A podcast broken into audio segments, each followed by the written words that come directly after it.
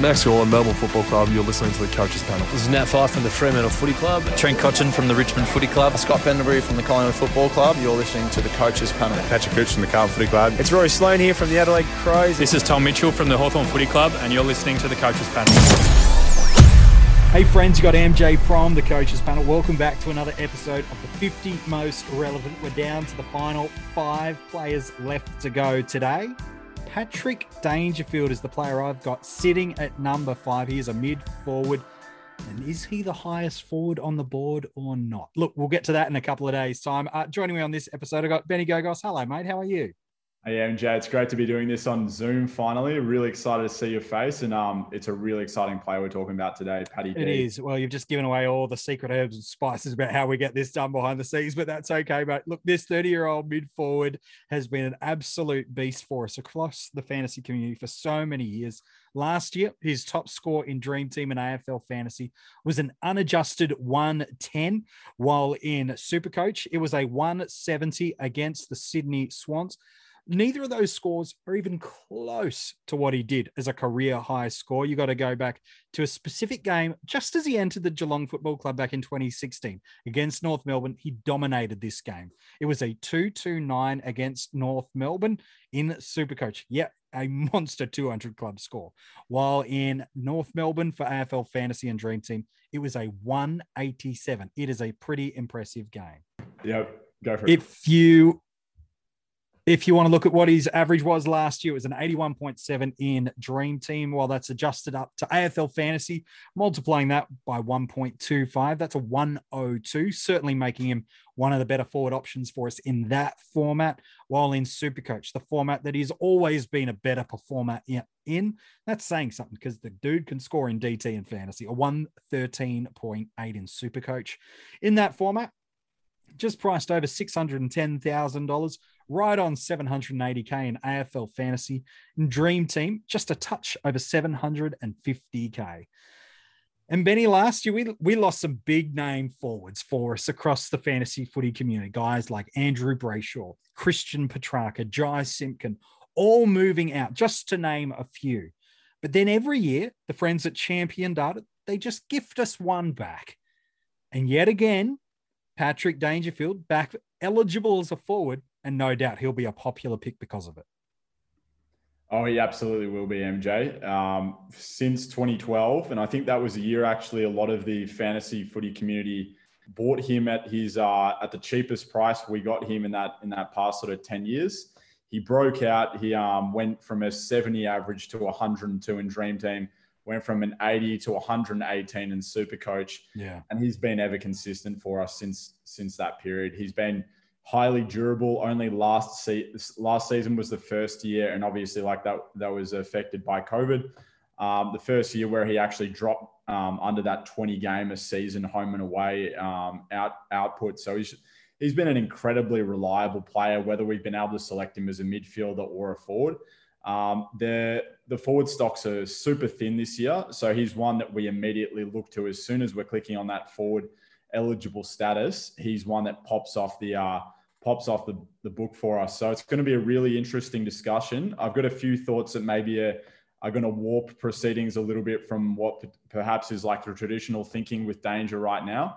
But overall, fantastic footballer, as we all know, and um, he's going to be great again in 2021. It's just going to be a matter of when that happens. Yeah, I think so. Look, last year he ranked first across the entire AFL for total goal assists, second for inside 50, second for total contested possessions, second for total meters gained, and third for total center clearances. You alluded to the fact of that 17 game season last year. It was the first time since 2016 that he's played every single game of AFL available. Look, that said, he has only missed four games since 2014. Um, and so the guy's got that great, strong durability for us. So that even though some in the media might say he flops and over dramatizes injuries and niggles and moments like that in game, the fact is, when Patrick Dangerfield's playing, he can score and he plays more often than he misses. Last year in Dream Team and Fantasy, that average of 81.7, you can adjust that up to a 102 and included three pure tons and then four scores between 90 and 99 and an additional three 80 or more. So in reality, 10 of his 17 games, in that adjusted average territory of 100. Now, if you don't want to do the adjusted average, fine. 80 was the 100 of last year. And so we were counting that in genuine captaincy territory considerations to get that last year. 10 out of your 17, really nice conversion. Similar in Supercoach last year, an average of 113, 12 tons, five of them over 130, and just the two scores sub 83 all year. You, you want to go back the year earlier, that's fine. We can do that too. He averaged 107 in Dream Team and Fantasy, 14 scores over 100, six over 120, including a final round 150. While in Supercoach, similar average to what he gave us this year 115, nice average, 13 tons, eight of them. This is the crazy part. Eight in 2019 were over 140. He's pretty durable. He's got a ceiling, especially in Supercoach, that nobody really that we've got has that's fully fit and firing can go anywhere near that level of ceiling, albeit a few years ago. And we can pick him as a forward. And with all those things, you'd think, Ben, he should be the first picked. But oh. there's reasons for him not to be just yet. Absolutely, mate. Absolutely. So he he's an absolutely fantastic player for us, and he has been for a long time. But he's had a groin injury in the preseason. He's had a groin injury that he's been struggling with for now the best part of four or five months. Well, since the grand final, like that's one of the biggest disappointments of that game, wasn't it? You want to see the elite AFL players on the grandest stage of them all playing at their best. And clearly, injury was a primary cause of why we didn't see the best of danger. And you mentioned it's still impacting to this moment. Absolutely right, mate. Now he's all, he's also been a very very physical combatant. His playing style has not been um, he, he's not received most the vast majority of his touches in an uncontested fashion. He's yeah. been a brute, and he's slowly adapted his playing style to play a little bit more forward. So he's getting a little bit more uh, a little bit less impact on his body. But typically for a player of that standard, and we we saw that a little bit with sort of Joel Selwood over the past couple of years, is they'll have to be forced outwards in order to long like to, to prolong their careers to make it a, a more extensive uh, last five years of their career. So what could potentially happen with danger here is that we see him play a little bit more forward. Now, um, that would not be too dissimilar to the way that Richmond used uh, Dustin Martin it would not be too dissimilar to the way that um, footy clubs are now looking to use their stars and push them into the midfield towards the back end of the year when potentially you know the the chances of uh, of premiership success become more and more important. Um, so what we're what we're potentially looking at with Danger is that there might be a slight adjustment in his role. And playing devil's advocate a little bit here, but I, I can see a slow start for him. Now, there, there's contrary views. He's, he's uh, got a great first seven to eight weeks of the season, which does hurt proceedings. I would be very adamant in not starting him if he had a tough start to the season hmm. and he ran into a tag or two because I love to take on players, MJ. It's what, it's what makes the game exciting for yeah. me. So, um, and this is Patrick Dangerfield. I mean, lo and behold, he's going to be one of the most owned players in fantasy in 2021, rightfully so.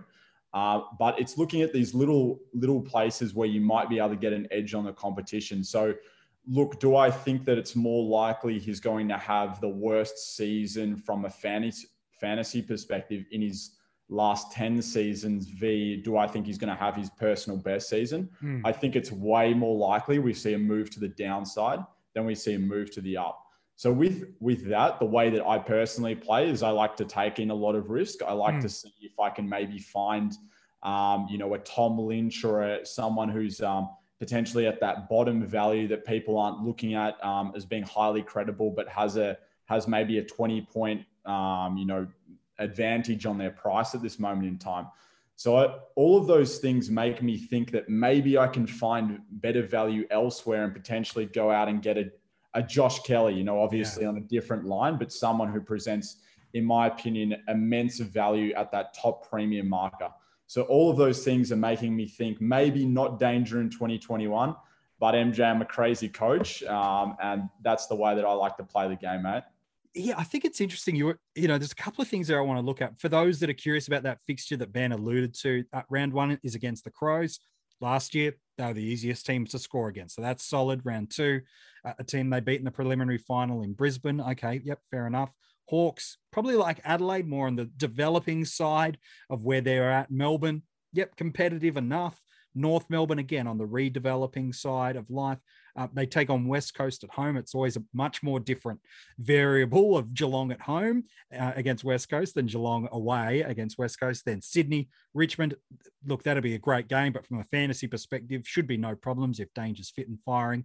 Then heading into the final few rounds before the round 12 bye St Kilda, Gold Coast, Collingwood are those teams that you've got through there. I think what's really important to note, um, and I'm keen to get your take in a second on it, this too, Benny, is they've had a fairly big acquisition to their side, Not- notable acquisition to their side in a couple of different lines. One, Jeremy Cameron's popped into that forward line. All of a sudden, both he and Tom Hawkins and Jeremy Cameron kicked off the 50 most relevant. Um, both have been so used to being the number one target of opposition defenders. Now, one of them's going to get the second best tall target. Uh, what a great blessing for that football club. So that's one big acquisition into the forward line. The other, they've brought in a real classy wingman from Hawthorn. So even though he's not at the peak of his powers anymore, Isaac Smith still is an elite endurance athlete who's going to offer something on the outside for that footy club. And then Shaun Higgins, again, totally towards the back end of his career, but just oozes class, can go into the midfield, do something dominant through the clearances, and then can replicate moments of what Gary Ablett did last year in terms of role, not in terms of player, um, through that forward half. So they've got three really big pieces of the puzzle that have come in. What do you think? I know you think he spends maybe a little more time forward, you alluded to, but with those three big pieces of the puzzle coming in, before we even talk about where he's at in terms of his health, what do you think that's going to mean for him in terms of his fantasy output? Honestly, the um the thought that comes to my mind. So there are three huge, huge inclusions for the club. The thought that comes to my mind is that that's going to enable the, uh, the footy club at the Cats to have much more rotation. They're going to ha- be able to move players in and out of their lineup on a maybe four week basis. So you might see that Danger actually gets a rest every so often, mm. um, as opposed to what we've what we alluded to at the beginning of this this podcast, MJ, he's barely missed a game in the past like eight to 10 years of his career. Yeah. Now, Jeremy Cameron coming in, immediate thought is, oh, well, Patrick Dangerfield's not going to be able to spend as much time forward. Uh, that's the obvious thought, but then you've also got um, more midfield depth coming in. So you've got Isaac Smith, you've got Shaun Higgins. And I, I tend to think that uh, what we've seen with COVID and COVID in sport is that it's a highly adaptable environment. Um, the professional landscape has changed beyond comprehension. Players don't necessarily know when training is going to occur, like yeah. we've just seen in, in Melbourne with the lockdown over the past 24 to 48 hours. It's completely thrown out training plans that sports scientists have spent the last two months developing. Yeah. So, so essentially, what what that means in really uh, finite terms is that it's very hard to predict exactly what's going to be happening on a day-to-day basis, let alone the longer term. So I, I think what the what the outcome of that means is that we're going to see more resting. It's what it it's what makes sense to me. In terms of positionality, I still think that we're going to see Danger spend a little bit more time forward because the the mental strain on players in 2021 as it was in 2020 and the physical strain due to COVID, due to unforeseen circumstances, due to due to the fact that their training has been thrown out, due to the fact that they still don't know what's going to be happening from on a day-to-day basis. All of these things lend themselves to more injury occurring. And for that reason, I'm I'm tending to think that danger is someone who will see a resting or two. Look, is he a fantastic scorer, MJ? Of course yes, he is. Fantastic scorer we're talking about very minute differences here where potentially he goes from someone who is projected to score around 110 in Supercoach to maybe he drops off to 105. Yeah. Is he still going to be an elite forward? Yes. Is he someone that maybe you can pick up after a lean run and then pick it and get him for a bargain basement price? The potential for that is is yes, in my opinion, that would be a way of looking at things.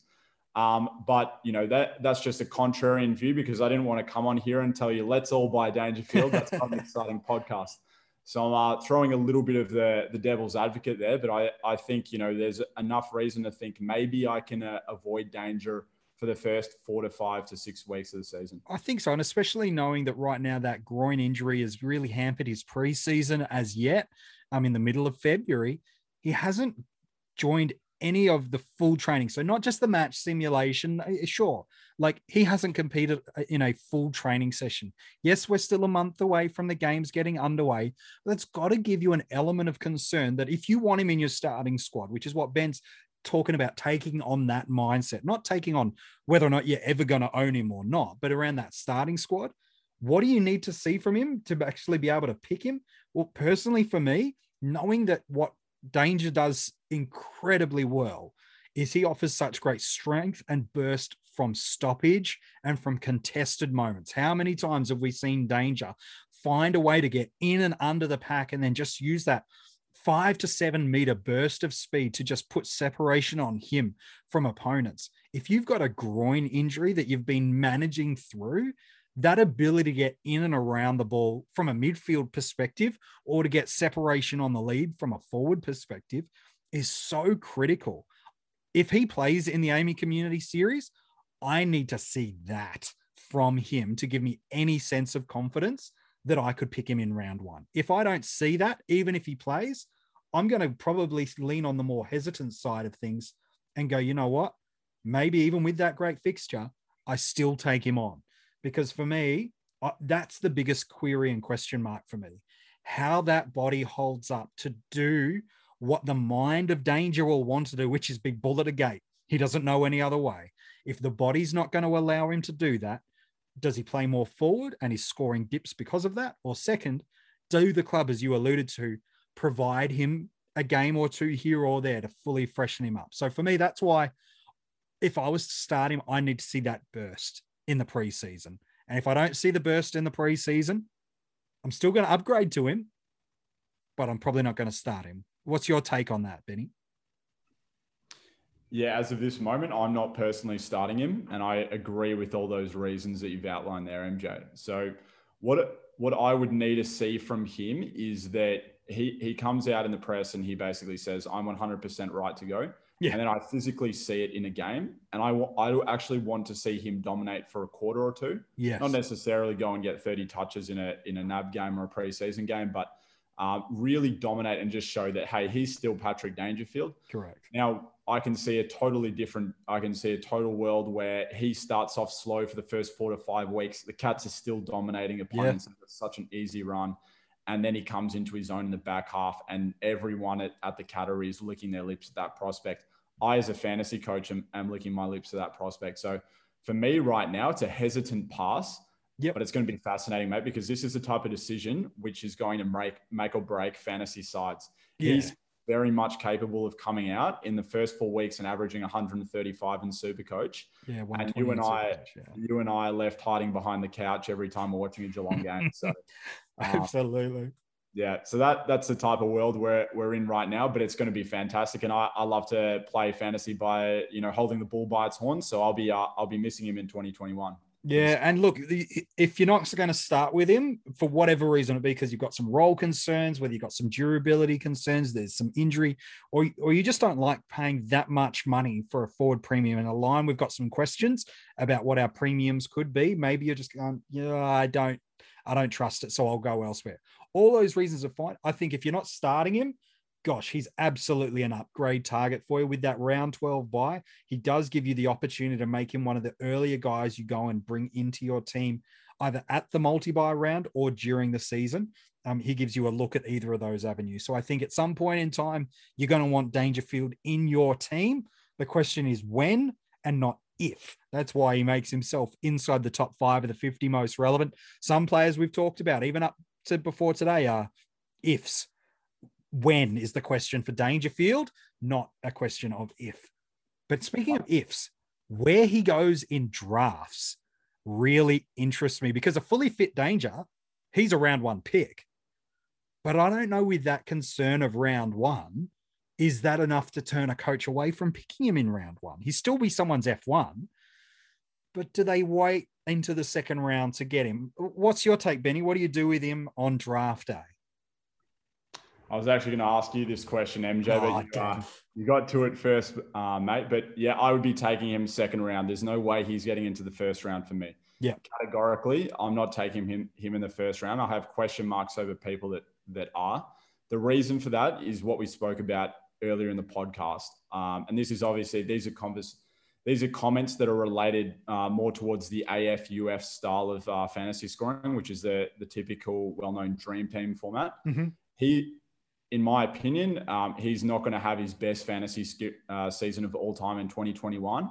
And for that reason, I want to see my the first player that I select in the draft have the capacity of going above and beyond what they've done previously Yeah. and potentially being the the breakout player of the game. So it, if we're looking back to 2020, Lachie Neale was that player that went from being a very very solid scorer to being an outstanding force to be reckoned reckoned with. Um, so that that's where I'm I'm taking Danger the second round. I'm taking him mid second round to late second round. I think the first 15 selections, I believe I could find better players. Yeah. Um, I know that's that's going to be contrary to a few opinions, but I, who I'm really thought Ben being Yeah. controversial? I'm, uh, I'm intrigued to hear what you've got to say on the matter, man. Uh, yeah, I just purely because of that question mark about whether he's going to be right for round one, you can't invest a first round pick on that. Um, but I think he goes super early in the second round. I, I, I don't know many drafts that will just wait on him. They'll they might just try to go heavy on forwards to maybe counterbalance it a little bit. But people will be sucked into the name. Maybe sucked in's not the right term. They'll see the name and be seduced by the name. Is probably a better way of saying it. And go, I want Dangerfield. I want arguably one of the safest top tier forwards I'm going to get through the year. And so they'll absolutely jump for it. So I do see a draft where he goes in the round one still because people just go, I want Dangerfield and I want him now. Go for it. Okay, that's fine. I, I couldn't advocate for it with that injury and durability question mark right now. If he was fit and firing, different story altogether. And this podcast, in part, would have some different elements to it than what it did. But because he's got that query for me, second round, but very early second round, he'll go, knowing that also some will just go crazy and want to take him in the first, which is all good. Hey, Ben, appreciate your work today, man. No worries, Matt. Thanks for having me, mate. If you want to go check out the article on Patrick Dangerfield, it's available for you online now at coachespanel.tv. There are 45 players that have been revealed of the 50 most relevant so far. Go back and check it out. Maybe you're a part of the Victorian lockdown life. Both Benny and I are doing that at the moment. Um, so maybe if you start your preseason, go and listen to the hours of episodes. I think there's well over about 15 hours of episodes you can go and check out uh, just the 50 most relevant episodes so far. Yes, I can help put you to sleep every single night uh, with different members of the fantasy footy community. If you're loving these episodes and want to get them early as well as additional exclusive content, you can join our Patreon supporter group. All the links, well, you can find that exactly where you get the articles at coachespanel.tv. All right, four players to go in the 50 most relevant. Just the other day, I told you that I were done with pure midfielders. So we're down to only three other available lines to go. Who are the four? Well, our Patreons already know one of them, and we'll find out for the rest of you